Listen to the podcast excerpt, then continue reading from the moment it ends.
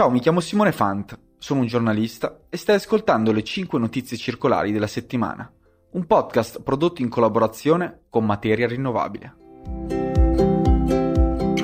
Puntata numero 68. Apriamo questa settimana di notizie circolari con una proposta da parte della Commissione europea che prevede l'introduzione di schemi obbligatori e armonizzati di responsabilità estesa del produttore per i prodotti tessili in tutti gli Stati membri. La proposta annunciata il 5 luglio è parte della strategia europea che intende promuovere l'industria della moda in modo più sostenibile e circolare.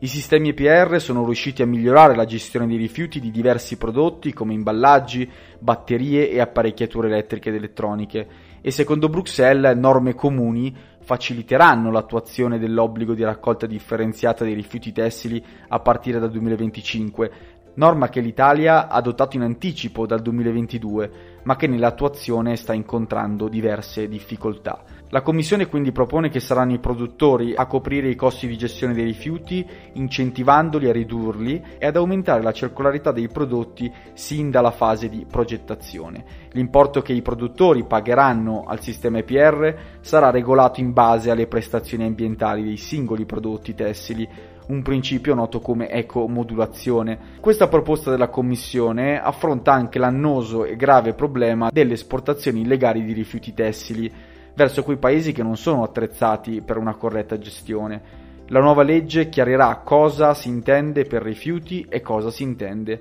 per prodotti tessili riutilizzabili.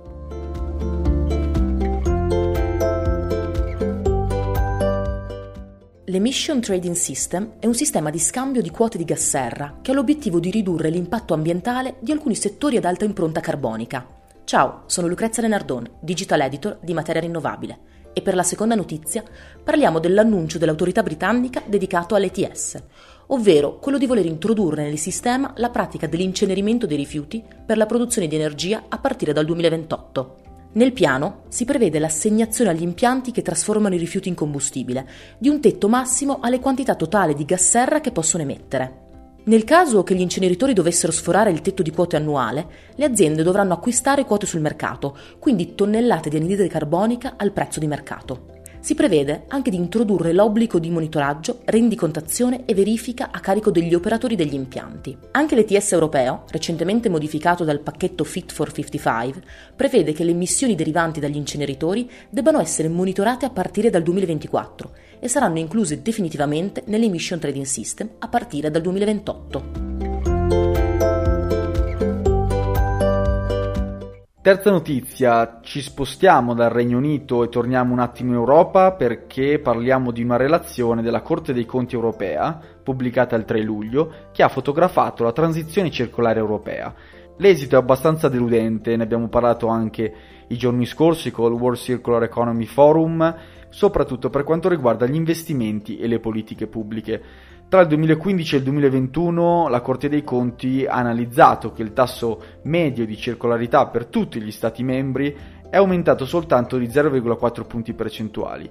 Sette di questi paesi, tra cui Lituania, Svezia, Romania, Danimarca, Lussemburgo, Finlandia e Polonia, hanno addirittura fatto passi indietro.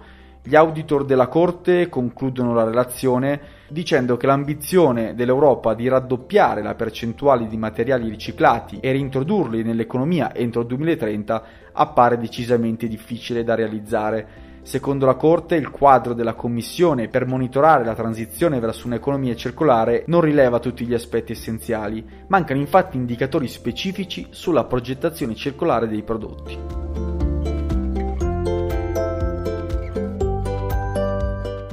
Per la quarta notizia parliamo del mercato dei crediti di carbonio, ovvero quei certificati che vengono acquistati dalle aziende più inquinanti per compensare le emissioni.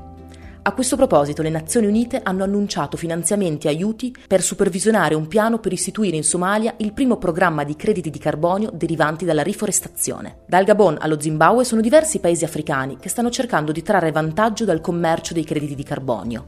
Nel caso della Somalia, devastata dalla guerra, il cambiamento climatico e la conseguente siccità sono una delle ragioni principali della migrazione dal paese.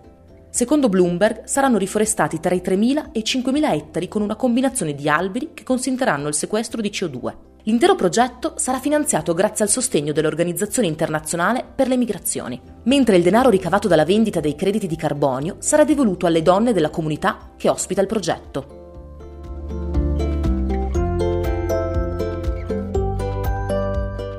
Concludiamo l'episodio con una news sulla startup britannica Grey Parrot, che ha creato un sistema di intelligenza artificiale in grado di analizzare in tempo reale i rifiuti che passano sul nastro trasportatore, di quelli che si possono trovare in ogni impianto di riciclo. Per ora la startup britannica ha posizionato telecamere sopra i nastri di circa 50 siti di riciclo in tutta Europa, tracciando oltre 32 miliardi di rifiuti in un solo anno. L'intelligenza artificiale è utile soprattutto perché può consentire sia alle aziende sia alle autorità di ottenere dati più utili e affidabili sull'effettiva produzione e trattamento dei rifiuti, anche se, come dice la CEO di Grey Parrot, i software sono ancora poco addestrati nel riconoscere i rifiuti, soprattutto se i prodotti vengono contaminati o cambiano colorazione. Questa era l'ultima news della puntata. Se avete commenti e curiosità, non esitate a scriverci sui profili social di Materia Rinnovabile. Le 5 notizie circolari tornano settimana prossima con nuovi aggiornamenti. Grazie per l'ascolto.